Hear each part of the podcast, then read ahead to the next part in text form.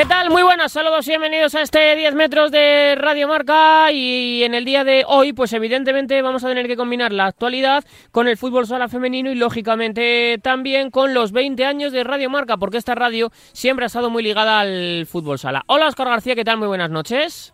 Hola, buenas noches. Porque es una realidad, Radio Marca ha sido una radio que siempre ha estado muy pegada al 40 por 20. Sí, siempre muy pegada. De hecho, hoy Radio Marca cumple 20 años, cumple 20 años en antena, en la FM, pero antes ya existía Radio Marca Digital y entonces ya había esa apuesta por Fusala y de hecho recuerdo que en la final del Mundial de Guatemala eh, se dio, se narró íntegramente por eh, Radio Marca Digital. Luego nació la FM y bueno, pues eh, siempre ha habido mucho fútbol sala, siempre hemos estado volcados con ello, hemos estado pues en todas las grandes competiciones y bueno, pues ha sido pues una parte importante de esta radio siempre también. Y bueno, y ya desde hace tiempo que estamos tú y yo por este programa semanal, que también es pues, pues, ese huequito que tiene Fútbol Sala. Vamos a hacer un inciso, Oscar, porque vamos a tener un ratito largo de charla con un hombre que esta mañana lo escuchaba con, con Raúl Varela, que ha venido aquí a, los estudios, a los que son sus estudios, su casa, que es Miguel Ángel Méndez y que también tiene mucho que ver en el desarrollo del fútbol sala en Radio Marca y yo creo que a nivel también nacional. Pero antes, lógicamente, también hemos aprendido en estos 20 años que lo más importante siempre acaba siendo el deporte y ha sido una semana muy convulsa para el fútbol sala, Oscar, y muy convulsa para la selección española que ha vivido yo creo que uno, de esos episodios más rocambolescos de, su historia. Sí, la verdad es que ha sido, fue un día complicado, fueron dos días muy complicados. El jueves pasado, en la previa del partido contra Suiza, se conocía que había un positivo en la selección española. Eso obligaba a que todos los demás jugadores y técnicos que son contactos estrechos pues tuvieran que, pasar todo tipo de pruebas para ver quién se podía y quién no. total, la UEFA no quiso suspender el partido, así que España, la federación tuvo que moverse, rápidamente movilizar a un montón de jugadores que había en esa lista de 25, que no era la lista de 14 oficial, a ver quiénes tenían anticuerpos de los 14 que estaban, y al final se acabó resolviendo con 6 jugadores que se quedaban de la lista original de 14, más otros 9 que se incorporaban. Eh, España se preparaba para viajar el viernes por la mañana y estando en el aeropuerto para, para prácticamente embarcar, pues llegó la noticia de que de Suiza de que había allí casos positivos, de que el gobierno del cantón de Suiza decidía suspender el partido y con eso la UEFA por fin eh, vino a razones, suspendió el partido y bueno, pues España se quedó en casa. Empezó a preparar el partido contra Eslovenia, que tenemos mañana martes contra pues, el gran rival del grupo en la ciudad de fútbol de las Rozas y allí esperemos que, no haya ningún incidente, no haya ningún problema y vamos a ver ese partido una España pues muy plan B, porque al final hay muchos jugadores importantes que han tenido que dejar la concentración. Casi incluso C, ¿eh? Que también están lesionados. Sí, sí, sí, porque ya de partida pues tenemos jugadores como, como Pola, como Sergio Lozano, como Adolfo, como Aicardo, que están lesionados, más luego todos los que han tenido que dejar eh, la lista, como Ortiz, como Solano, pues un montón de jugadores, Carlos Barrón, un montón de jugadores que han tenido que dejar eh, la convocatoria y bueno, y tenemos una lista con, con, algunos, muchos debutantes y otros muchos con muy pocos partidos en la selección. Lo primero, Oscar, eh, ¿tú recuerdas algo, alguna situación tan extraña y, difícil de, de gestionar en, en, todo el tiempo que llevas cerca del fútbol sala? ¿Una, una situación como esta comparable? Comparable no, porque al final yo creo que esto del coronavirus, la pandemia esta, nos está sobrepasando a todos y este es un, un caso así. Hemos tenido las semanas anteriores las dos suspensiones que ha tenido el Pozo, una en Ferrol y otra en Valdepeñas. Pues la de Valdepeñas fue con el equipo calentando ya. Quizás lo más parecido. Siempre las cosas rocambolescas han ocurrido deportivamente, digamos. Recuerdo, pues acaban de cumplir 10 años de aquel penalti de Javi Rodríguez contra Rusia que entró y no lo dieron por válido.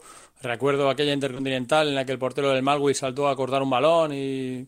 Bueno, son cosas, digamos, deportivas, cosas que pasan en la pista. Algo como esto, pues es, muy extraño y al final yo creo que esto nos supera a todos, eh, desborda a todos, cualquiera que sea la entidad que tenga que decidir se ve sobrepasada. Yo creo que, que ha sido eso, porque al final Sí, te pones a, ver qué podía haber pasado y bueno, hay gente que se queja de que no se hicieran PCR durante la semana, que a lo mejor se, se podía haber detectado antes, eh, a lo mejor la UEFA podía haber suspendido antes, eh, mil cosas, hay mil cosas donde se pueden se puede atajar esto, pero al final yo creo que esto es muy complicado y, eso hace que, que, nos supere que podamos ver situaciones tan extrañas como esta, desde luego. Mi sensación, Oscar, es que todos los agentes tienen parte de culpa. Es decir, es verdad que la Federación Española de Fútbol podría haber hecho PCR en lugar de antígenos, pero en principio los test de antígenos son test que tienen una, un, alto, un alto grado de, usabilidad y de utilidad dentro de, la sociedad. Por lo tanto, yo creo que mm, la Real Federación Española de Fútbol no se le puede achacar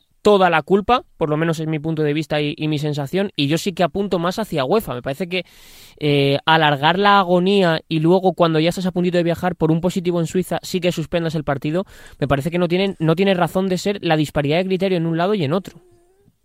Sí, no, sobre todo por, por cuestión de plazos, porque al final no puede ser que España dé un positivo el día anterior y que los suizos lo den justo el día antes del partido, porque si Suiza lo llegara dos horas más tarde del positivo, España España. Está allí, entonces, Claro, entonces yo creo que habría que ver un poco más acotar esos plazos, es decir, mira, es que 24 horas antes o 48 horas antes se tiene que confirmar sí o sí que se juega o que o lo que sea. Y luego a partir de ahí, si hay algún accidente o alguna cosa, pues bueno, pues se puede hacer. Si de repente hay un jugador que se levanta con fiebre y tiene síntomas y en ese momento le hacen la prueba, pues oye, mira, puede ser, pero sí que yo creo que hay que acotar los plazos. Yo creo que en este caso la UEFA quiso tirar para adelante con el partido, que, no debió, yo creo que se tenía que haber suspendido ya, que su forzar, y luego se encontró con la situación de que llegó un momento en el que el gobierno del cantón suizo dijo, oye, mira, que aquí no se juega, me da igual UEFA, me da igual quien sea.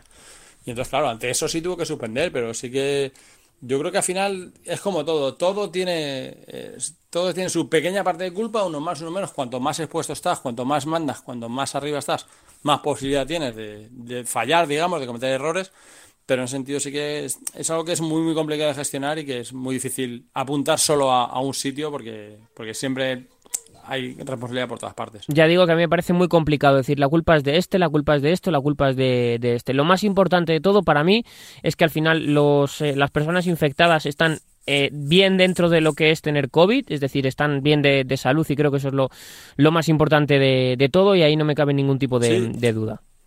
Claro, luego hay que valorar, por ejemplo, lo que hizo Palma. Eh, al final, Carlos Barrón eh, tenía un gotazo estrecho, dijeron que en vez de viajar a Mallorca, que se fuera a Córdoba, que tenía la posibilidad, que tiene casa allí, de estar ahí, que no había problema, y al final ha dado positivo. Mira, pues al final Palma yo creo que actuó muy bien y, esa responsabilidad que ha tenido, eso, eso que ha hecho, ha hecho que, que, el problema no sea mayor, que al final Carlos Barrón pues estará un tiempo de baja, los jugadores que se han ido de esta lista eh, pues tienen, que guardar la cuarentena de 10 días y se perderán la próxima jornada, pero por lo menos no extienden el problema en principio. Entonces, bueno, pues en este caso, por ejemplo, sí que se puede decir que, el Palma yo creo que ha actuado muy bien.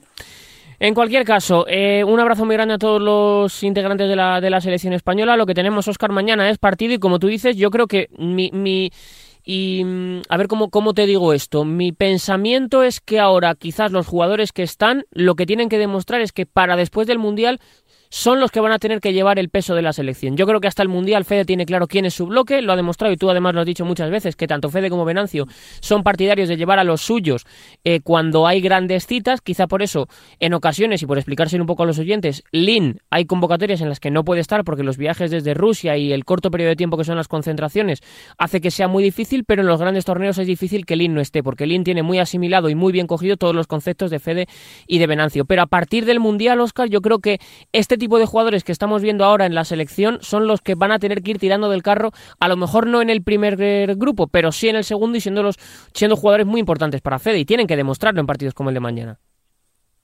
Sí, el aplazamiento del Mundial ha hecho que, esa transición tendría que haber sido a partir del mes de septiembre, digamos, que el mes de septiembre se hubiera marcado mal la línea, decir, mira, pues jugadores como Ortiz, por ejemplo, que lo había anunciado, que lo dejaba después del Mundial, pues que ciertos jugadores dieran paso a un lado y que entrase la generación nueva eh, el aplazamiento mundial ha hecho que, esa transición no haya sido tan radical, digamos, y que vaya a haber pues, una especie de, bloque intermedio, jugadores que van a continuar hasta el mundial y no más, y jugadores que van entrando, y de repente nos hemos encontrado con esta selección en la que la gran mayoría son de la parte de la nueva generación, digamos. Sí que hay jugadores como Rafa Usín, como Raúl Campos, como Bebe, que ya llevan eh, cierto tiempo en la selección y que, y que además la idea es que siguieran después mía, que seguirán hacia adelante, pero sí que han entrado muchos. Estamos viendo que está entrando Mellado, por ejemplo, en las últimas convocatorias, lleva tres convocatorias seguidas. Pues ese tipo de jugadores es el que tiene que, dar el paso. Pues ahora han entrado otros, quizá más sorpresa, como puede ser Eric Pérez, como puede ser Chemi en la portería. Pues al final son jugadores que tienen que, dar ese pasito y, demostrar que, que, pues que quieren llegar aquí, que a partir del mes de septiembre, si se juega el Mundial, que después del Mundial, pues son los que tienen que ese salto. y, y el Eslovenia es un, reto importante porque al final es una selección grande, es una selección competitiva, que el otro día ganó solo 0-1 a Letonia, pero es un equipo que, que, se adapta mucho al rival y que siempre se agarra los partidos y que va a ser una prueba muy, muy importante para ese tipo de jugadores. Desde luego que sí, apetece mucho. Yo creo que ver a muchos de los de los de, de, esa convocatoria de, de Fede. Pues yo creo que ahora sí, Oscar, hemos comentado la actualidad, así que sin más dilación vamos a saludar ya a uno de los hombres por, yo creo que, que mejor ha desarrollado el fútbol sala en los últimos años. Eh, tú me has contado muchas veces cómo llegó Miguel Ángel Méndez a nuestro, a nuestro deporte, a nuestro 40 por 20 y lo saludamos ya en la que es su casa. Hola Méndez, ¿cómo estás? Muy buenas noches. Hola, ¿qué tal? ¿Cómo estáis? Bueno, pues eh, hablando de, fútbol sala, que imagino que es algo que a ti hablando de Radio Marca también te trae muchos recuerdos, ¿no? Ya te escuchaba esta mañana con Raúl Varela, pero imagino que también el hecho de haber conocido y llegado al fútbol sala a través de, Radio Marca, supongo, Méndez, que hace muy especial, ¿no? La, relación de ambos, de ambos entes. No, es que al final eh, fue un poco casualidad, porque en aquella Copa de España que se celebraba en Córdoba, eh, ya no sé qué año fue. Si está Oscar ahí, seguro Está, está Oscar Méndez, me lo ha contado mil veces. Eh, ¿Cuándo fue? ¿2002 puede ser? ¿2003? 2003, 2003. Pues, sí, pues en esa copa, que es eh, la copa del salmorejo claramente y del queso, pues iba a ir Talavera, yo creo, iba a ir Tala. Y Tala tuvo un problema personal y no pudo ir y la única manera de cuadrarlo, porque la verdad es que no sobraba nadie, nos faltaban manos por todos los lados, pues la única opción fue que me fuera yo para allá el jueves y el viernes, que hiciera el programa que hacía yo por la mañana, el directo marca, desde allí, con una RDSI, y luego por la tarde pues me hacía los partidos. Y la verdad es que ya me enamoré del, fútbol sala. Y lo pasamos francamente bien Oscar y yo, y a partir de ahí la verdad es que, claro, ¿cómo no íbamos a hacer fútbol sala en una radio como Radio Marca? Es que nuestro nacimiento prácticamente coincide con la primera, con el primer mundial, el de Guatemala. Me acuerdo también con una final de la Davis que también se gana, que me parece que es la primera para, para España en Sevilla. Es decir, fuimos un poco de la mano y luego claro, pues te encuentras con gente tan tan magnífica como la que hay, te encuentras los éxitos de la selección, entonces Movistar Inter que jugaba las intercontinentales y las Copas de Europa, que nosotros que teníamos una vocación de contar todo lo que pasaba en el mundo del deporte, que el fútbol sala tenía que tener su sitio en Radio Marca. A mí Oscar me ha contado, y, tú lo sabes Oscar, eh, muchas veces eh, la historia de los Linares, ¿eh? Sí, sí, en, bueno, como ha dicho Méndez, él hacía su programa, tenía, no sé qué era la futbolería, la 9 me hace que era el debate o una Sí, sí, sí, bueno, yo, bueno, la verdad que luego ahí, sí, ahí hacía programa de 9 a 2 de la tarde. Y luego, cuando acababa, eh, pues nos íbamos por la tarde al pabellón a hacer los partidos. Hmm. Pues, pues tenía, la tertulia y tal, y, me acuerdo que en Pamplona ocurrió lo contrario de lo que ocurre en periodismo, que tienes que buscar protagonistas, y me acuerdo que iban decían, oye Méndez, ¿puedo bajar a la tertulia? ¿cómo, que puedo bajar? Pues, por supuesto. Pero era al revés, eran los protagonistas y invitabas a uno a que bajase. Pues entonces se montaba un set en el, en el hall del hotel, que estaban todos los equipos concentrados ahí, entonces la gente pasaba y llamabas a un protagonista y venían tres. Venía uno, ah, pues yo también, yo me apunto, no sé qué, y era como, ostras. Sí, había que administrarlos ahí. Bueno, es que yo la relación que tengo con el fútbol sala en diferentes épocas, primero ahí más vinculado a la radio, luego la etapa de Marca TV, bueno, de Veo primero de Marca TV después y luego la que he tenido aquí con, con Eurosport. Claro, es que supongo que el momento que te sales un poco de la burbuja del fútbol, me parece que, bueno, estoy seguro que, que, de repente te quedas sorprendido. Al final, digamos que mi día a día era el fútbol y entonces narraba los partidos del Atlético de Madrid, viajaba tal y, eso es lo que había estado haciendo durante un montón de años en Radio Voz primero y en, y en Onda Cero después. Entonces, claro, de repente te sales de esa burbuja y, joder, ves que unos tíos que han sido campeones del mundo, que son campeones de Europa, pues que todo te lo facilitan. Yo tengo un recuerdo extraordinario de la Eurocopa de, de Ostrava, que yo, como decía Manolo, pues fui de hombre de orquesta de marca allí. Tenía que hacer cosas para el papel con la inestimable colaboración de los quedados especiales en esa ocasión, que eran Óscar y José Carlos Delgado, que estaban aquí en, en la redacción. Pero yo recuerdo ir un poco saturado con mil cosas y tal, y se me ocurrió un día hacer para la final unas fotos especiales y directamente les dejé la cámara a ellos. Y ellos mismos se iban, iban bajando al comedor y había una camiseta y posaban y se hacían las fotos unos a otros. Dime tú dónde pasa eso. Pues sí, no, en el fútbol sale y poco más. Pues sí, pues, pues eso fue un poco. Y luego aparte, es que bueno, yo eso siempre lo he pensado, pero no solamente para la tele, sino para la radio, que es un deporte que, que radiofónicamente es un deporte entretenido, porque aparte te permiten tantas cosas, poder meter el micro, eh, vamos, no creo que haya una cosa más divertida que, que, hacer el inalámbrico, por ejemplo, en el fútbol sala, ya sea la tele o, el, o la radio, porque es que te metías hasta la, hasta la cocina. Oscar. Si yo recuerdo, en esa Copa de Córdoba, si no me equivoco, que estamos, estamos a pie de pista, pero no, creo que estamos como en una segunda línea, tenemos el palco justo detrás. Y me creo recordar que metiste a Rosa Aguilar, que entonces la alcaldesa, que hizo un comentario súper deportivo, súper técnico, oh, cómo controlas a esa mujer, y era así, te girabas a alcaldesa, pum, entraba, aquello era, pues eso. Sí, tú que tienes más memoria. radio divertida. No, no recuerdo muy bien, creo que ganó el Pozo, ¿no? ¿Puede ser que ganó la final, el Pozo? Sí, sí, ganó, porque esa, esa, copa fue de, esa copa fue de cinco días.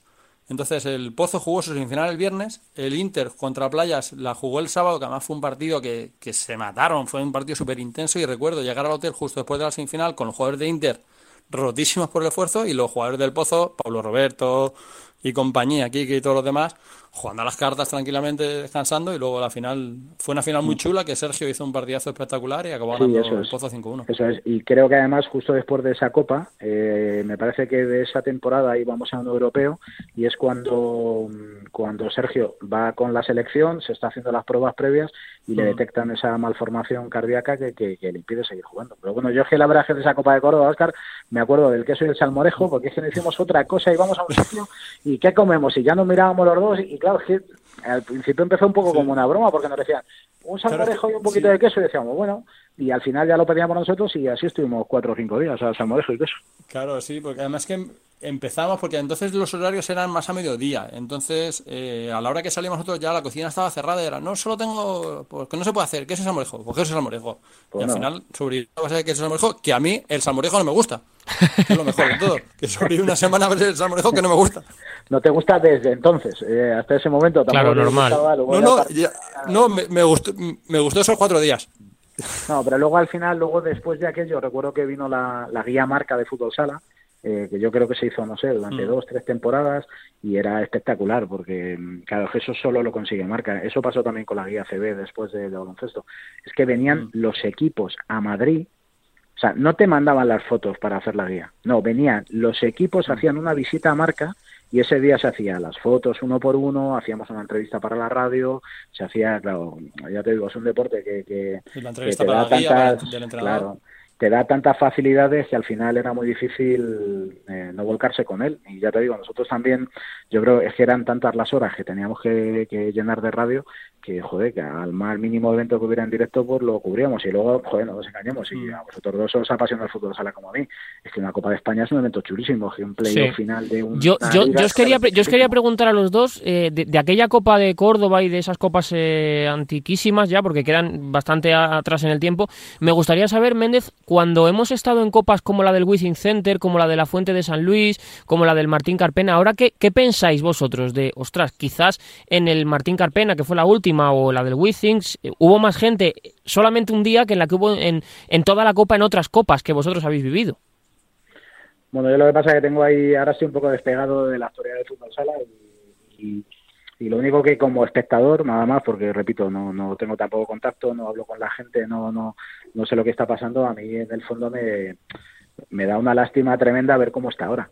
Eh, es así me parece que en un deporte que tradicionalmente ya había muchos bandos eh, ahora se han acrecentado todavía eh, más y a mí me parece directamente que se lo están cargando, eh, pero ya digo, no, no creo que sea este el momento para hablar de eso, tampoco conozco en profundidad, supongo que cada uno tendrá sus razones, la parte de la liga, la parte de la federación, pero sinceramente eh, la liga estaba bien, teníamos una buena liga, eh, te puede caer mejor o peor Javier Lozano, te puede o puedes estar más o menos de acuerdo con la manera de actuar, no lo sé, yo sé lo que yo he vivido y yo he vivido eventos chulísimos que se fueron cada vez fueron a más, pues de las copas de, de La Coruña, pues, pues, luego de la Supercopa de La Coruña con pabellones de 3, 4 mil, pues se fue creciendo, luego llegó lo del Wizzing y, y, me parece que había un producto y que estaba bien hecho y que también es verdad que económicamente eran otros tiempos, con, con un poquito más de, de, oxígeno que ahora, pero... Mm, no sé si volveremos a ver eso, sinceramente. Creo que van a tener que pasar unos cuantos años para volver a vivirlo. Primero porque la crisis afecta a todos y por supuesto también al fútbol sala y no nos engañemos. Detrás de cada equipo de fútbol sala hay un mecenas. Esto es así. No hay grandes intereses económicos detrás porque realmente el fútbol sala no puede sacar eh, grandes cantidades, no, no puedes obtener riqueza, digamos, de ser propietario de un equipo de fútbol sala. Pero sí que asisto, repito, desde fuera eh, en ocasiones un poco sonrojado, en ocasiones me da un poco de pena y en ocasiones no entiendo nada porque ahora mismo está como está, porque repito, lo único que consigue es que, que, espero que no tardemos mucho en volver a vivir imágenes como esas, las del Wizzing, por ejemplo, pero ahora mismo la verdad es que tengo mis dudas. Oscar. Sí, sí, es que es, es una situación muy complicada porque, como dice Méndez, siempre ha habido sus tiranteces, siempre había sus peleas familiares, pero al final, bueno, pues era pues el fútbol sala era un sitio pequeñito en el que al final pues todo el mundo se conocía, como sigue ocurriendo, que al final todo el mundo se conoce, y bueno, pues eran guerras un poco, digamos, internas y bueno, pues como tampoco era la cosa muy grande y cuando la cosa ha crecido mucho, pues es cuando ha habido ese problema, que ahora ya son, son entidades muy importantes, son guerras ya muy importantes y sí que es verdad que, que es verdad, es que había esa, esa familiaridad, eh, pues en cierto modo también también se perdió y, es verdad que sí que le, puede estar haciendo mucho daño toda esta, toda esta guerra que, bueno, pues no tiene sentido y que además yo creo que sobre, sobre va por encima del fútbol sala. Si solo fuera fútbol sala, que lo ha habido siempre, pues se quedaría aquí. Pero como yo creo que hay intereses por encima y que el fútbol sala lo quieren añadir a otras cosas, pues es donde se está complicando la cosa. Pues eh, no sé si te queda algo de, rematar en este asunto, Méndez. No, no, no, no, ya te digo, sobre todo por desconocimiento, ¿eh? no me atrevo a opinar porque, porque desconozco muchas cosas eh, yo sí es cierto que la relación que yo he tenido con la gente de la liga durante todos estos años ha sido extraordinaria y creo que ellos mm, apostaron en su momento para que esto creciese. Luego ya me he perdido parte de, me tengo que perder algo porque, porque sinceramente, si ahora yo soy del todo sincero, Pablo, contigo y te digo qué es lo que realmente pienso, qué opinión tengo sobre el tremendo conflicto que tienen entre la Liga y la Federación, te digo que es que no sé por dónde empezar, porque no acabo de entenderlo. No sé si es una cuestión de, de, de egos, no sé, como dice Oscar, hasta dónde empieza la lucha. Bueno, interpreto que tiene mucho que ver la lucha entre la Federación y la Liga con Tebas y Rubiales ahí a la cabeza, eh, que hoy se están tirando el fútbol sala como un arma arrojadiza y mañana puede ser, no sé, el fútbol femenino o el fútbol playa, eh, no lo sé, pero sí sé que el fútbol sala lo está sufriendo y lo que la única duda que tengo es si va a ser capaz de, de ponerse de nuevo de pie. Y luego sí que es cierto que por medio hay personajes eh, yo creo que hay personajes que son muy egoístas en todas estas historias, lo tengo claro, pero pasa casi siempre. Y, no sé, no sé, me da la sensación, como decía Oscar, que, es que va por encima, es una lucha que va por encima del fútbol sala y no me atrevo ni siquiera a emitir una opinión porque seguramente me falte algún capítulo, pero me da bastante pena, lo digo como lo siento. Oscar, yo creo, eso, que, hay mezcla de todo, que hay esa guerra que he hecho siempre, que siempre la ha habido, que siempre la ha medio lo sabes, que al final bajo en uno y, es que este es no sé qué, es que este es el otro no sé cuánto, es que mira lo que está haciendo este, es que mira lo que está haciendo este, que, que fútbol siempre lo ha vivido, pero que no salía de ahí, que al final era, bueno, pues se vivía de ahí ah, y ahora pues se ha mezclado otras muchas cosas, eso sigue existiendo, pero en un momento dado se ha, cogido más poder, digamos, y al final es lo que, lo que está llevando y yo creo que sí, que es, que es un problema, pero bueno, vamos a quedarnos con las cosas bonitas, con aquellos años tan chulos que vivimos y oye, que, que fue muy divertido y que era muy divertido y sigue siendo muy divertido. No, y, aparte, el, hacer un deporte, en la pista y el riesgo que tienen los pelotazos que te llevas en la pista. ¿eh? No, justamente, aparte nosotros, nosotros, y esto con todo mi cariño y respeto para los jugadores de ahora, es que nosotros hemos podido trabajar con un par de generaciones de jugadores de fútbol sala irrepetibles. Es decir, nosotros empezamos con los Quique, Julio, Dani Ibáñez, Luis Amado, eh, que, aquello era, claro, es que, no va a volver a haber una generación como esta, pero es que luego ya enganchamos con, con, con Ortiz, con Álvaro Aparicio, no sé, es que te pones a pensar y dices, eh, olvídate de todos los problemas que tiene el fútbol sala, olvídate de los problemas económicos, olvídate de todo, solo quédate con los jugadores y dices, claro, es que ganábamos mundiales, no era por casualidad, era porque había un entrenador magnífico, un seleccionador que apostó por un grupo de jugadores que lo dieron todo y que posiblemente, esto pasa como con el Mundial de Sudáfrica o la generación de Luis 2008, del Bosque 2010-2012. Pues habrá jugadores extraordinarios, pero yo estoy convencido que creo que no voy a volver a vivir un ciclo como ese. ¿Por qué? Pues por todo, porque se dieron las circunstancias, porque el equipo era magnífico, porque había jugadores eh, que han formado parte de la historia del fútbol español y van a pasar como uno de los mejores de todos los tiempos. Pues, pues fuimos testigos de todo eso. Tuvimos una suerte tremenda de, poder hacer el fútbol sala con ese tipo de jugadores y entrenadores. Y me queda solo una más, eh, Méndez. Eh, ¿Cuál es el mejor momento que has vivido tú en relación al fútbol sala y a estos 20 años de Radio Marca? Pues si te digo la verdad, cualquiera de la cualquiera de, la, de los playoffs o de las copas que hicimos, es que la verdad, no, yo tengo un recuerdo magnífico. Yo creo que en la radio hice alguna copa, pero no tanto. He hecho más copas, yo creo, luego en, en, la tele.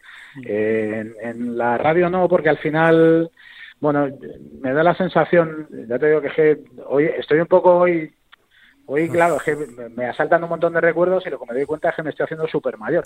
Pero, pues claro, es que, claro, que antes no, no, te he matado de milagro. Cuando dicen, bueno, eso forma parte, eso queda como muy antiguo y tal, digo, hay que matar a este, a este hay que matarle, Oscar, ¿sabes? Méndez, es que este chico tiene, ¿cuántos tiene? ¿23? 20, no, hombre, 25, 25. bueno. Da igual. Bueno, sé, sé, que, sé que mejor pisar el cuello, Oscar, ya te, ya te dije yo desde el principio. Claro. No, pero, aparte, hay, hay, aparte, hay una cosa que, que ahora ahora nos damos cuenta porque estamos muy metidos en ellos, pero ahora mismo el fútbol lo acapara todo desde las 2 de la tarde hasta las 11 de la noche. Pero para aquel entonces no. Entonces, por aquel entonces, si las copas se jugaban a las 4 de la tarde, tenemos la ventana abierta para dar el partido entero. Claro, que es algo que antes no, en aquellos años no pasaba todavía, todavía tanto, Claro, yo por ejemplo recuerdo la, la transmisión del, del Mundial de, de 2004 no, 2004, sí, 2004-2005, mm. el segundo mundial. el, mundial De, el mundial de China. Es que hicimos todos los partidos, teníamos unos comentaristas eh, estupendos y lo pasamos francamente bien. Y yo te digo, además luego coincidió también con otra Davis, porque cada vez que gana España Mundial gana el equipo de tenis una Davis. Así que ya te digo, yo creo que tuvimos bastante suerte porque cogimos un momento histórico para, para la selección y, y luego aparte por los clubes eh, mandado mucho. Yo luego he sido testigo de cómo pues ha ido creciendo el Pozo, cómo ha ido creciendo el Barça, cómo aparecen equipos como como como Siota, que en vez de ser ya un equipo eh, de, tradición, pues se convierte en un equipo potente, cómo crece Jaén, cómo, no sé, hasta aquello de Polar igual Cartagena, que de repente apareció ahí como, como ave de paso, no sé, hemos vivido un momento muy bueno. Lo, aquel lo bello, lo bello, de Tomás de Dios, del, Sí, sí, sí, sí, correcto. Correcto. Por eso te digo que yo el, recuerdo que tengo mezclo un poco, ¿no? La tele y, la radio y a mí, por ejemplo, es que el, es que trabajábamos con tanto mimo intentando hacerlo lo mejor posible y hay una cosa que es lo mejor que te puede pasar, ya digo, me daba igual la tele y la radio, es que ellos te devolvían en cariño y en facilidades todo lo que tú proponías. Sabes que al final es un deporte tan agradecido que cuando decías, no, no, en Radio Marca vamos a dar todos los partidos de los dos, los dos cuartos del jueves, los dos cuartos del viernes, o tal, o los cinco partidos del playoff y vamos a hacer una previa y durante la semana ahí eh, hacías en un programa y aparte se veía apoyado con toda la información del periódico y en la web, ¿sabes? Y veías que decían, joder, si es que no me falta material porque ellos mismos me ponen a disposición todo lo que nos haga falta, con lo cual, ¿qué tienes que hacer? Pues corresponder ese cariño y darle lo mejor que puedas. Méndez, que ya sabes que te queremos mucho, que me ha hecho mucha ilusión verte esta mañana. Bueno, no estaba yo en la redacción, porque yo soy del turno de noche, pero ver que, venías aquí a la radio. Yo cuando entré, pues eh, ya, era oyente tuyo desde hace bastante, bastante tiempo y incluso tengo una foto, a ver si un día la encuentro, Méndez, pero yo tengo una foto contigo y con Alfredo Duro y con Cancho eh, en el Jorge Garbajosa de la etapa de Carnicer de la Supercopa en la que debuta batería. Tengo yo una foto de aquel año que yo estaba, estaba yo como vetado, más o menos. Sí, no, pues, no, escucha, pues yo, yo sí que estaba como vetado, entonces ya te lo digo yo. ya te digo yo que yo estaba como vetado. No, no, pues nada, no, no, yo la verdad que esta mañana cuando... No había vuelto, ¿eh? No había vuelto por allí desde que, desde que me fui en el verano del 16 y la verdad que me ha hecho mucha ilusión porque te pones a recordar y... Claro, yo he pasado ahí 14 años y pico y hubo de todo y lo pasamos espectacular y trabajamos, pero vamos, como ya lo he dicho esta mañana, trabajamos como unos cabrones, pero es que nos lo pasamos de, miedo. Y al final, yo lo que veo hoy, luego después de salir de allí, he estado hablando con, varios compañeros y tal, y con algún amigo que luego me ha llamado y tal, y le he dicho, digo, pues mira, pues al final yo veo en, en, en Pablo, en Chitu, tal, pues veo esa misma ilusión que teníamos nosotros cuando empezamos. Y eso es una cadena, esto tiene que seguir. Esto ha cumplido ahora 20 años, pero el espejo de la radio tiene que ser el periódico, que tiene muchos más, y por ahí han ido pasando generaciones y lo importante es que se transmita esa ilusión y ese orgullo de defender la camiseta que llevas. Y a mí eso me lo enseñaron en marca, lo aprendí en la radio, y mira, de muchas cosas que hago ahora, seguramente la clave es porque las aprendí en, esa radio en la que estás tú ahora. Méndez, un abrazo muy fuerte, muchísimas gracias. Un abrazo, hasta luego. Pues eh, Oscar, yo creo que no podíamos empezar de mejor manera este 10 metros de hoy y yo creo que también tenemos que seguir remontándonos a, retransmisiones porque como tú has dicho antes, claro, es verdad que ahora, y le pasa un poco a los compañeros también de, de marcador internacional, antes se podía hacer ese MI que hacían Raúl Fuentes y Axel Torres, ¿no? que llevaba mucho tiempo, mucho trabajo y que te lo permitía el fútbol. Ahora el fútbol ocupa todo prácticamente desde la una de la tarde hasta las 12 de, la noche, pero claro, antes había espacio para hacer retransmisiones eh, completas de, fútbol sala en, en los eventos importantes de nuestro deporte. Sí, sí, las copas, como ya te digo, como ha dicho Méndez, se hacían completas. Además, pues mira, en ese caso, en los casos que, viajaba él, pues era incluso que toda la programación, porque hacía todo el programa de por la mañana. Entonces, desde por la mañana ya estabas viviendo fútbol sala, y aunque fuera un programa de todos los deportes y de mucho fútbol, estaba el ambiente de fútbol sala y luego pues se daban los partidos enteros. Así que eran, eran años de, de mucho trabajar y, como dice Méndez, mucho divertido también. o sea que entonces ya el salmorejo lo hemos dejado de lado, ¿no? Sí, sí, yo ya lo había dejado de lado antes, yo es que eh, fue supervivencia. A mí es que el salmorejo nunca me gustó y nunca me gustó. Lo siento si a alguien le sienta mal, pero es que no me ha gustado. Es cuestión de sabores.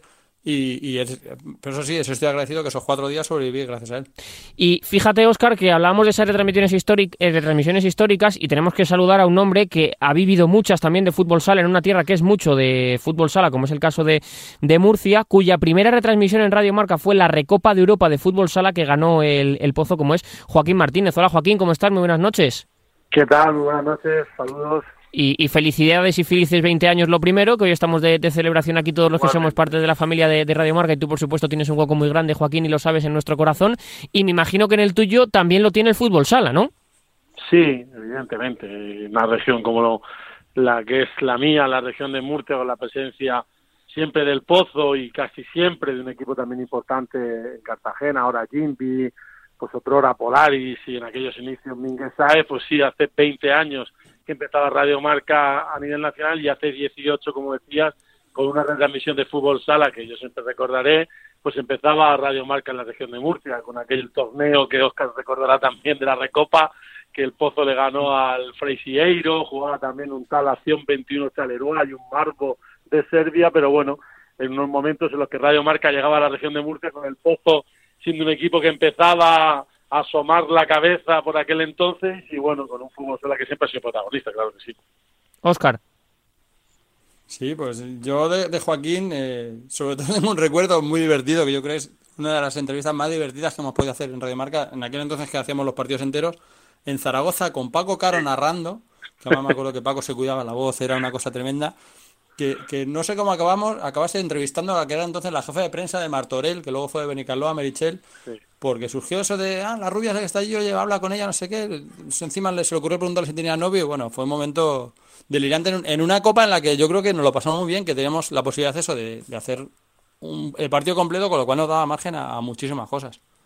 Sí, pero recuerdo perfectamente. Aquella copa de, de Zaragoza, que además de las, he estado en muchas copas, pero bueno, aquella la recuerdo con mucha ilusión porque era de los mejores momentos de Polaris, era el Pozo, o sea, dos equipos de mi región estaban allí, recuerdo perfectamente aquellos inalámbricos con Martorell, yo me acuerdo más de Leandro que de Merichel, pero sí, de, sí. unas cuantas personas pero, con Nano Modrego, también algunos partidos con nosotros cuando no jugaba con yo creo que podemos contar, Oscar, hoy en Radio Marca cómo se gestó el fichaje de comentarista de Nano Modrego. Para la final, sí, pues, pues la, noche antes. La noche antes tomando algo, pues fue. Ya vamos a. Nos encontramos y Nano, ¿qué te parece comentar mañana la final? Ah, pues estupendo, pues fenomenal, venga, pues quedamos. ¿A qué hora la final? Pues yo creo que era a las 2 de la tarde, una cosa así.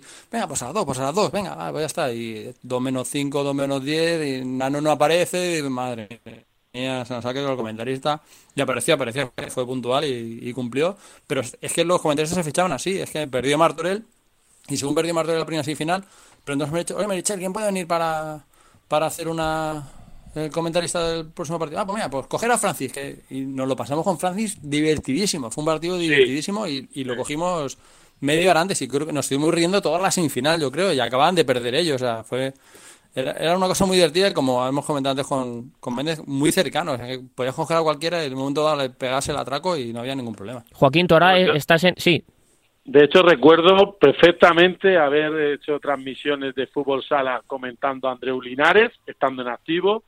haber hecho un europeo de fútbol sala estando Méndez en, en la República Checa, si no mal recuerdo, y está yo en Radio Marca de Murcia con Miguel Ángel Coveta, que estaba en activo jugador del Pozo, y aquellas historias con Francis, con Nano Modrego, bueno, con Francis Rejón, también he hecho más de algún partido, bueno, y hablo de jugadores de primer nivel, campeones del mundo algunos, campeones de Europa, y que con total normalidad accedían a estar de comentaristas, incluso habiendo caído eliminados o, o no habiendo ido a la Eurocopa haciendo jugadores que eran internacionales, ¿no? Algo que es realmente en otros deportes muy complicado de, conseguir, ¿no? Te, iba a decir una cosa y es que tú ahora estás en uno de los centros deportivos más importantes de, España a nivel de, fútbol, como es Pinatar Arena, eh, con una labor a mí me parece impresionante, pero tengo la sensación, Joaquín, de que todo el mundo que se acerca un poco al fútbol sala se enamora de él. ¿Por qué crees que es?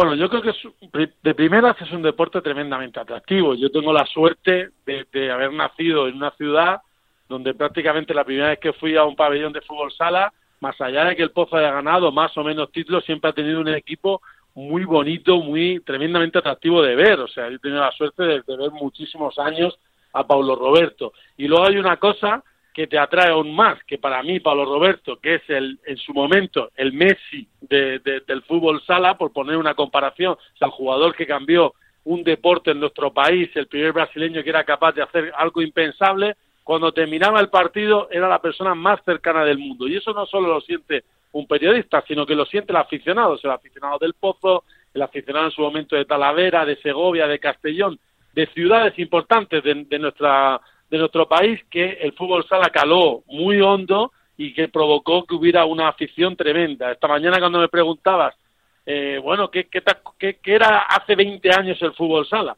Pues hace 20 años era lleno en el Ciudad de Castellón, lleno en el Pedro Delgado de Segovia, lleno en Talavera, lleno en Murcia para ver un deporte que a mí siempre me ha traído desde el minuto uno. ¿no? Oscar. Sí, pues y como y además él lo sabe, porque además él estaba haciendo la América lo fácil lo fácil que era el, el, estar viviéndolo en la misma pista, el tenerlos al lado, el, levantar la mano para que venga un jugador y, y, que venga y que, pues eso, en su momento Pablo Roberto, que era es que, es que era Messi, es que Pablo Roberto, es que Pablo Roberto, años después de retirarse, hay mucha gente que no está enganchada a fútbol sala, que le habla de fútbol sala y te recuerda a Pablo Roberto, que era, y que hacías así, y venía él y te trataba con normalidad, y, hablaba y comentaba los partidos, y comentaba que estaba enfadado, que estaba contento porque habían ganado. Yo creo que eso también, a la hora de trabajar, era algo que facilita mucho también que te, que te, que te enganche, porque al final sientes esa cercanía con el jugador que hace que, que en un momento dado pues bueno, pues puedes tener tus filias, decir, mira, pues yo soy del Pozo, pero oye, mira, es que también me alegro de que haya ganado este equipo porque está tal jugador que estuvo en el Pozo, que, que me trata tan bien. Entonces al final llega un momento en el que, en el que te diviertes mucho y trabaja muy bien y luce mucho el trabajo.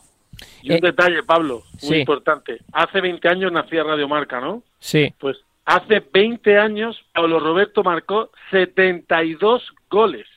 O sea, la liga de hace 20 años Pablo Roberto la acabó con 72 goles y no jugó ni 40 partidos. O sea, eso era el fútbol sala, eso sigue siendo en muchos aspectos, pero cuando hoy me he puesto a pensar qué pasaba hace 20 años, pues hace 20 años Duda era todavía jugador, era su último año de jugador, y Paulo marcó 72, algo que nadie más ha vuelto a hacer, que yo dudo que nadie más vuelva a hacer, aunque jugaran 50 partidos de liga. Porque es, que, es que 72 goles ahora yo creo que es difícil que los marque un equipo en toda la liga, ¿eh? Pues 72 marcó aquel año Paulo y Oscar se acordará de un El Pozo que no era dominante, ¿eh? que era un equipo que quedaba cuarto, quinto, semifinalista de liga, semifinalista de copa, o sea, no era un, un, equipo que ganaba la liga, no, no, allí la ganaba Playas, estaba Antena 3 Bumerán, estaba Pijusa, estaba Segovia. Justo, el, Pozo empieza... Claro, como dices tú, si quitas esos dos años de Radio Marca Murcia, pues salto 18, ahí es justo cuando da el salto el Pozo, es, 2003, 2004, cuando esa Copa de 2003 que hemos comentado con, con Méndez es la que ganan con duda de entrenador, y es cuando ya da el salto el pozo y empieza a ser el, el gran pozo que, se conoce, pues eso, con la entrada de Radio Marca Murcia, así que al final está todo ligado. Pero hace 20 años, justo hace 20 años, eh, el dominador era Playas y también otro detalle que me ha llamado mucha atención, hace 20 años cuando nace Radio Marca, Interview había ganado tres ligas y ahora tiene 14. O sea, en todo el proceso de radio, y de las cuales Oscar ha contado muchas, y yo con el señor Miguel Ángel Méndez he contado también unas cuantas. O sea, sobre todo esa, esa hilera de cuatro seguidas que ganaron, justo cuando nació Radio Marca, Interview empezó a ganar ligas con, de manera consecutiva y contábamos las finales casi siempre hasta el quinto partido contra el Pozo porque perdió cuatro consecutivas. Bueno, eso era el, el fútbol sala hace 20 años y bueno, y seguimos contándolo. Sí, esos playoffs de cinco partidos que ganaban los cuatro primeros en campo contrario siempre y el quinto lo acababa ganando Inter en, en su cancha. Eran unos playoffs tremendos. O sea, dependía de llegar y decías, el, muro, el pozo está perdido, imposible. Llegaba el inicio y compañía y pum, ganaban en, en Torrejón, era una cosa tremenda. esos años fueron espectaculares. Desde luego que sí. A mí me gustaría preguntarte dos cosas, eh, Joaquín. La primera, desde una ciudad que es de tanto fútbol sala como es Murcia, ¿cómo habéis visto en los últimos años, por ejemplo, la irrupción del Barça? Que de alguna manera también, no voy a decir que destrone al Pozo en cuanto a su historia, porque creo que el Pozo tiene más que el Barça y es más que el Barça en fútbol sala, pero sí ya son tres equipos optando a títulos cuando antes eran dos. Es decir, reduce tus opciones. ¿Cómo, cómo se ha visto? Porque yo tengo la sensación de que no en todas las partes de España o no en todos los, todos los aficionados al fútbol sala no han estado del todo contentos con, claro, la irrupción de otro equipo más que te supone más competitividad todavía, pero también menos opciones de ganar títulos. Sí, hombre, sí fue una cosa, eh, una cosa extraña, pero también ha coincidido hace 20 años el Barça era un equipo que acaba de descender, pero ha coincidido la erupción del Barça eh, con la desaparición de equipos que cuando uno empieza a ver el fútbol sala aquí en Murcia eran muy dominantes o importantes, sobre todo dos, eh, Castellón y, Segovia, ¿no? Playas y Caja Segovia, poquito Talavera, Toledo, pero bueno, no, no, no tanto en el hecho del tiempo, pero sí irrumpe el Barça en un momento en el que parecía que todo se jugaba entre el Pozo e Interview, ¿no? Un poquito ahí con momentos de Miro Martorell, un año que llegó a la final Sota. Aquí no se ve del todo mal porque al final aquí lo que se ha buscado siempre es que el deporte que es tan apasionante o que tan seguido en, nuestra región, que es capaz de meter en una final 7.500 personas en el Palacio de los Deportes, también te digo que solo ha metido una final el Pozo Barça. Yo he visto la final de Liga contra Interview y eh, la pista estaba llena, he visto una final de Liga contra Caja Castilla-La Mancha Talavera, la pista estaba llena, pero he visto una final de Liga contra el Barça, con quinto partido, y no es que estuviera la pista llena, es que había 3.000 personas fuera esperando para entrar. O sea, al final el efecto Barça, aquí en la región de Murcia, sobre todo efectos del Pozo, yo creo que ha beneficiado más que ha perjudicado. Al final el Pozo es un equipo que va a intentar luchar por los títulos, pero no depende de ganarlos o no su continuidad en el campeonato, ¿no? Y eso yo creo que sí que le ha hecho más grande.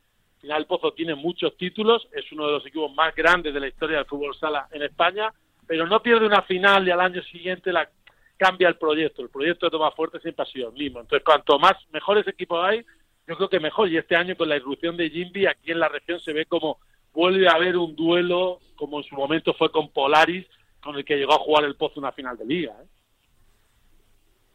Oscar.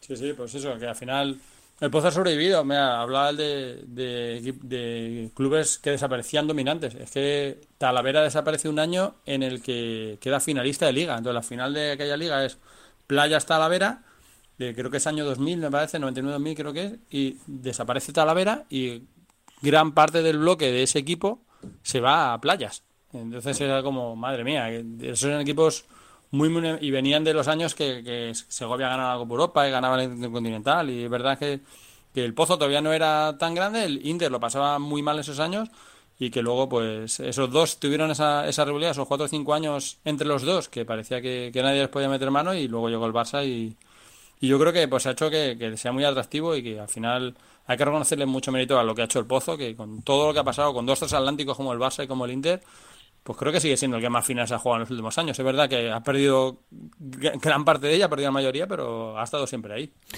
Vale, y ahora, Joaquín, ¿te queda algún recuerdo en la cabeza que yo sé que tú tienes un montón? Bueno, a mí me queda el recuerdo de que cuando me he puesto a pensar qué pasaba exactamente hace 20 años, cuando empezó Radio Marca, me gusta pensar precisamente en eso, en equipos que no estaban en, la liga, como el Barça que acaba de llegar a la primera división, o el Sota, que ahora mismo nos parece un histórico, ese llevaba prácticamente dos años en primera división, y que fue el llegar Radio Marca y el cambio del fútbol sala para la región de Murcia, porque se retiró Duda, empezó a ser entrenador, y prácticamente ya no nos acordamos de la época Duda jugador, ¿no? Que también lo fue, pero que quizá en Radio Marca a Duda le narramos si se le llegó a narrar uno o dos partidos solo como jugador, y eso cuando me es verdad. Sí, no, a mí, a mí lo que me ha pasado es que ha habido jugadores como, por ejemplo, Joan Linares, ha habido eh, jugadores como Vadillo, que luego se me ha hecho raro sacarles eh, cortes de voz, Joaquín, de otra cosa. Claro, porque normalmente nosotros aquí cuando hacíamos 10 metros, empezamos a hacer 10 metros allá por el año 2016, siempre alguna vez teníamos el chascarrillo de que Joan Linares había metido gol con Valdepeñas. No era algo habitual, igual que Vadillo, ahora se me hace raro a mí el, Vadillo entrenador. Yo tengo más recuerdo del Vadillo jugador, pero es verdad que dentro de 20 años lo mismo solo me acuerdo del Vadillo jugador, es verdad que el deporte cambia mucho. Y luego ya que estás tú aquí, Joaquín, y yo sé que tú mueves mucha gente, mucha gente en redes, en las redes sociales y eres un que, que, tiene mucho, mucha interacción. Voy a explicar el por qué ahora mismo no estamos escuchando Radio Marca en Murcia, que me parece que es una noticia nefasta, no, no me gusta nada y no me gusta contarlo, pero como sé que hay muchos oyentes que todavía no lo saben, pues a ver si así podemos ir diciéndolo y, contándolo.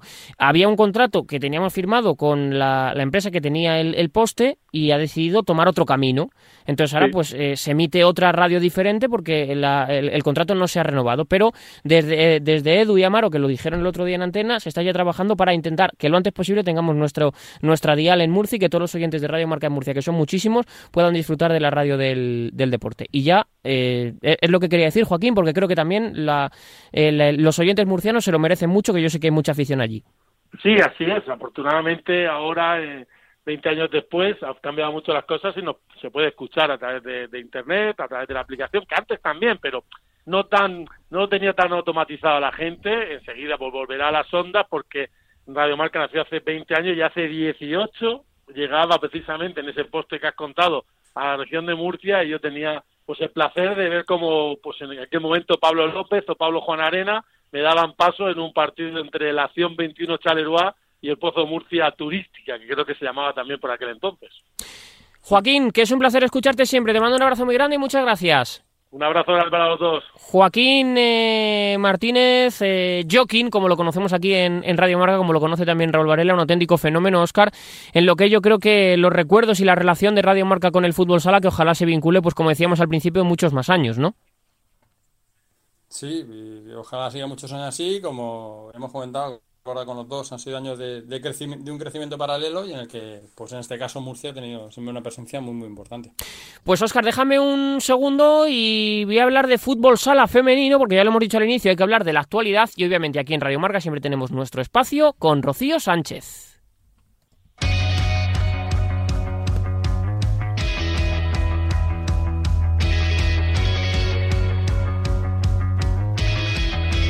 Porque es verdad que cumplimos 20 años, pero ya lo hemos dicho, queremos estar como siempre con el fútbol sala femenino que a Radio Marca 10 metros lo trae Rocío Sánchez. Hola Rocío, ¿cómo estás? Muy buenas noches. Hola, ¿qué tal Pablo? Muy buenas noches. Y además hemos tenido una semana bastante prolífica, poco a poco vamos reactivando competiciones también en categorías regionales, pero yo creo que lo más importante es ver cómo el fútbol sala femenino español está en lo más alto de los que son los premios a los mejores de la temporada.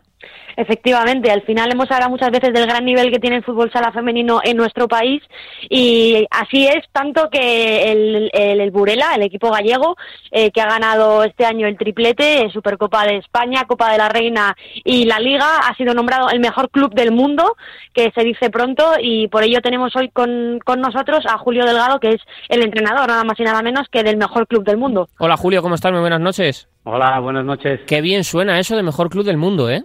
Uf, suena, suena demasiado. La verdad es que parece, parece un sueño, como, como, como bien dices. Pero eh, bueno, es una, es una realidad. ¿O, ¿Os lo esperabais? Eh, o, estabais por lo menos pensando, oye, pues puede ser, eh, es una posibilidad, o ha sido algo que habéis dicho, ostras? No, yo creo que no puedes llegar a pensar, aunque ha sido un año maravilloso. Hombre, la verdad es que también la mente la tenemos en, en otras muchas cosas. Pero, pero yo creo que, hombre, llegar a pensar ser el, mejor eh, club y el mejor equipo del mundo, pues bueno, yo creo que, uf, no, no, se queda muy lejos, pero bueno, eh, ahí está. Rocío. ¿Y cómo te sientes, Julio, eh, siendo además el entrenador de, del equipo y, al final qué se siente al dirigir y al entrenar al mejor club del mundo? Bueno, la verdad es que es un orgullo ya, no, no, no tan solo el, el, el, el estar con ellos y compartir este, este, este galardón, sino que bueno, es un privilegio, yo siempre lo digo, para, para todos nosotros, para los que nos gusta un deporte, pues bueno, un, reconocimiento así y sobre todo disfrutar y de, lo que te gusta. Y además en, en tu caso ha sido nombrado segundo mejor, em, perdón, segundo mejor entrenador eh, del mundo, si no me equivoco, de fútbol sala femenino, igual que Peque, la capitana del equipo, la capitana de Burela, que ha sido nombrada segunda mejor jugadora del mundo. Eh, lo que está claro es que Burela ha arrasado y me gustaría saber dónde está el secreto y, y también preguntarte cuál, cuál consideras que es la clave para ser un buen entrenador, como está claro que eres.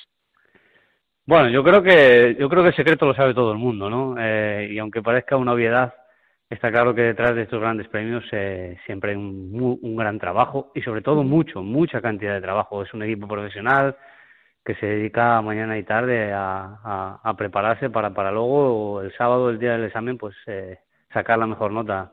Un equipo que entra en las siete sesiones y luego también tienes que encontrarte con esa pizca de suerte que, que al final, pues bueno, eh, todo deporte necesita. Pero como yo digo, lo importante es que cuando la suerte aparezca te, te pille trabajando y yo creo que ese es, es, es el gran secreto de, de, un conjunto de, de, mujeres, de, jugadoras que, que bueno que son, son muy entregadas y lo dejan en cada entrenamiento todo y precisamente ese entrenar a mujeres, eh, he escuchado, he leído en alguna entrevista previa que, que, has concedido tú después de que se conociera este premio, que decías que era más agradecido entrenar a, chicas que a chicos. Entonces, es verdad que yo como jugadora también me han entrenado siempre hombres y también me lo han dicho. Entonces, me gustaría saber el porqué y desde tu perspectiva y desde tu experiencia, eh, a qué se debe esto y cómo, cómo te sientes al entrenar a un, a un equipo de fútbol sala femenino. Bueno, tengo la suerte de haber entrenado a, tanto masculino como femenino en la élite y, ahí, puedo, puedo comparar. Eh, el hecho de, que haya hecho un comentario de que, de, que, de que ellas son mucho más agradecidas, tal vez es porque, bueno, el deporte de fútbol sala, sobre todo el fútbol sala femenino, no voy a hablar de otros porque no los conozco, pero bueno, me imagino que estarán un poquito a la par. eh, son deportes que tienen todavía muchísimo de mejora, entonces, pues bueno, eh, ellas son mucho más agradecidas con todo lo que van aprendiendo cada día, eh, y por eso, pues bueno, se hace diferente el entrenar un equipo masculino a, uno femenino. Eh, también tiene sus, sus cosas diferentes con, con el masculino, pero una de ellas me quedo con ella, que son muchísimo más agradecidas, mucho más entregadas y sobre todo, pues bueno, eh, eh, estos momentos lo viven muchísimo más, yo creo, que, que, el masculino. ¿Cuánto tiene que ver la estructura de Burela como club en, en, este, en este reconocimiento? El hecho de que sea un equipo como, como tiene que ser y que haga las cosas como tiene que hacerlas en cuanto a los vínculos contractuales de las jugadoras. Yo creo que es fundamental. Ya lo he dicho que, que estos galardones, tanto el de Peque como el mío, como el de mejor equipo, mejor club, eso lleva detrás de, de todo muchísima gente, una estructura de toda la gente que trabaja en oficina, de, de, un cuerpo médico, de un cuerpo técnico. Bueno, es, es, increíble la estructura que tiene Burela, la apuesta que ha hecho por el fútbol sala. Y bueno, lo, lo, bonito es que está teniendo sus frutos, que, que tal vez, pues bueno, seguramente otros clubes eh, también tienen esas estructuras, pero bueno, no llegan eh, eh, los reconocimientos. Pero la verdad es que tiene muchísima, muchísima culpa. No, no vale solo con, con saltar a, la pista al 40 por 20 y a dar patadas a, al balón, sino que por detrás hay muchísima gente que está trabajando durante toda la semana y precisamente el año pasado ya, en 2020, hicisteis el triplete que comentábamos al principio de, de la entrevista y me gustaría saber si, si, te podrías quedar con alguno de los tres títulos, no sé si por dificultad, por lo que se pudiera, por lo que hubiera podido suponer para, para el vestuario, eh, ¿te podrías quedar con alguno por encima de otro? Sí, sin duda, sin duda me quedo con la liga. Eh, Fue cuando nos saltó esto en marzo, luego volvimos a disputar el playoff en, en junio, si no recuerdo mal la vuelta a los entrenamientos dificilísima. Bueno, nosotros pensábamos que estábamos preparados y sin embargo, pues bueno, cuando llegamos a la hora de la competición era todo diferente, pierdes ritmo, pierdes todo. Y sobre todo la cabeza también está en, en lo que nos está pasando. Entonces me quedo con eso. Y sobre todo porque bueno, es un título que, eh, que es eh, el fruto de, de, una liga regular de muchos meses, pero bueno, se atravesó la pandemia por el medio y sí me quedo con la liga, sin duda por, por por lo que significó a nivel de, grupo y sobre todo por, bueno, por nos habían parado la competición, volvimos y la verdad por el esfuerzo que hicieron tremendo de las jugadoras, siempre lo diré, ¿me entiendes? En esos meses en los que tuvieron que prepararse individualmente. ¿Dónde sin duda. le, iba a, preguntar, Rocío, eh, ¿dónde crees que está el techo de Burela como club y como institución a nivel femenino? Fua, el techo. Eh, yo estoy muy a gusto. La verdad que, que creo que, que todavía tenemos margen de mejora. Creo que se puede jugar mejor al fútbol sala. Soy un entrenador, bueno, soy demasiado exigente, lo sé, y muy perfeccionista. Y, busco siempre, pues bueno, el, aparte de ganar, que eso lo buscamos todos, ¿me entiendes? El que la gente venga a disfrutar y con, con nosotros. Eh, se está logrando que, que, el fútbol sala del pescado Rubén Burela es, un, es un fútbol sala divertido, dinámico, con mucha movilidad. Eh, no hemos encontrado el techo todavía, yo creo. Eh, y sobre todo, eh, me lo dicen ellas, que, que, día tras día en los entrenamientos siguen entregándose. Y cuando yo vea hambre en mis, en mis, en mis jugadoras, pues bueno, hay que, hay que seguir trabajando. Ellas van a poner el techo. Está claro que es muy bonito estar ahí arriba, ganar títulos, y ellas quieren seguir. Y mientras ellas quieran seguir, yo desde luego voy a estar por la labor de estar con ellas. Ya, ya la última por mi parte, Julio, en este 2021 estamos viendo que otra vez parece que se ha parado un poco la competición, nos pilló el temporal, otra vez aplazamientos por COVID y aún así vosotros con dos partidos menos seguís yendo con líderes de, de, vuestro grupo. Eh, ¿Cómo está siendo competir con estas condiciones y mantener enchufado al equipo, como decías? Y, y si sueñas con otro triplete o es algo que todavía queda, queda muy lejos. Bueno, eh, la verdad es que cuando comenzamos la temporada sabíamos que, era una incertidumbre que iba a pasar en los próximos meses, porque bueno, a, a, un mes, o sea, un año pasado de, de, cuando iniciamos esto del COVID, pues bueno, todavía seguimos con unas grandes incógnitas. Entonces decidimos vivir el día a día. Eh, nos preparamos para ver si podemos jugar el siguiente sábado, a ver si podemos entrenar mañana, y así es como yo creo que lo hemos ido superando poco a poco. Eh, la verdad es que ahora sí, tenemos la mala suerte de que ha habido un pequeño parón, con estos rebrotes que ha habido, nos han parado un poquito, que la verdad que la primera vuelta había sido prácticamente impecable, con muchísimos partidos jugados, y bueno, pues eh, tenemos ahí la certidumbre de, bueno, si vamos a encontrar fechas, si, vamos, si esto se va a poder reanudar otra vez dentro de la normalidad, una normalidad muy rara, ¿me entiendes? Pero bueno, eh, seguimos ahí, a ver si hoy podemos entrenar y mañana, y a ver si el sábado podemos jugar en Alicante, es lo único que podemos pensar. Y en cuanto a... ¿Me comentabas? Sí, a los objetivos, a los objetivos deportivos. Ah, eh, siempre, siempre voy a lo mismo, ¿me entiendes? Es mi muletilla. Eh, ha sido un año espectacular el 2020 con todos los títulos en juego conseguidos y cualquiera podía pensar que, esto es eh, imposible. Eh, nosotros, y eso lo decidimos en todo el cuerpo técnico, que le íbamos a poner un casi delante y nos íbamos a quedar con el casi. Casi imposible, nos vamos a quedar con el casi. Porque bueno, eh, tenemos que luchar por revalidar todos los títulos. ¿Imposible? No, no, casi, casi, nos quedamos con el casi. Pues eh, ojalá lo primero que se disputen todos los partidos, que podamos competir de la mejor manera posible y que las cosas salgan lo mejor posible. Julio, un abrazo muy grande y muchísimas gracias. Un abrazo para vosotros. ¿Algo que nos dejemos en el tintero, Rocío? Pues sí, porque pese a los aplazamientos eh, se, se, van disputando con contagotas algunos partidos. Este fin de semana pasado se disputó el Rayo Majadahonda Sala Zaragoza, que se llevó el conjunto aragonés por 2 a 4, y también Intersal Alcorcón, que ganó el equipo madrileño en este caso por 2 a 5. Además, si el, la semana pasada en este programa entrevistamos a Caridad García, la guardameta de Pollo Pescamar, ha sido convocada por Claudia Pons para la próxima convocatoria con la selección española, que va a jugar dos amistosos contra Brasil los días 9 y 10 de febrero en, en Las Rozas, así que le deseamos toda la suerte del mundo a Caridad, a Anita Luján, a Irene Samper y a todas las que están convocadas, que ya han pasado también por los micrófonos de 10 metros. Y ya el próximo programa hablamos de, de la selección, si te parece, Pablo, y también de los octavos de final de la Copa de la Reina que se disputan esta semana. Pues desde luego que sí, lo haremos. Ya sabes que este Rocío es tu espacio y aquí todos somos tus súbditos. Un abrazo muy fuerte y muchas gracias. Un abrazo, Pablo. Muchas gracias a ti. Recta final de este 10 metros.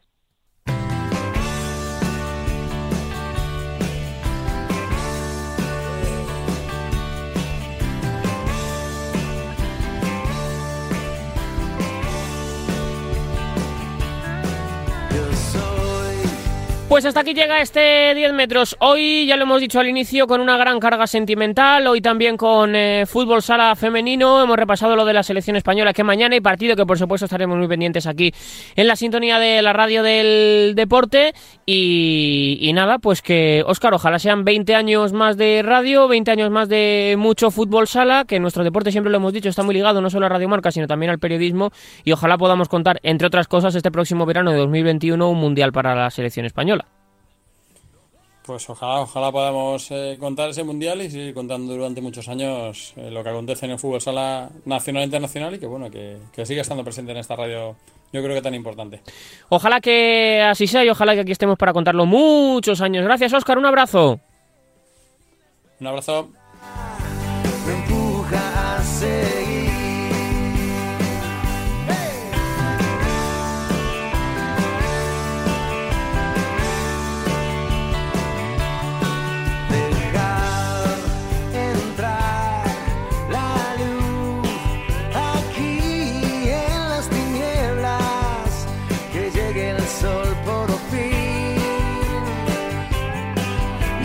crees que hay.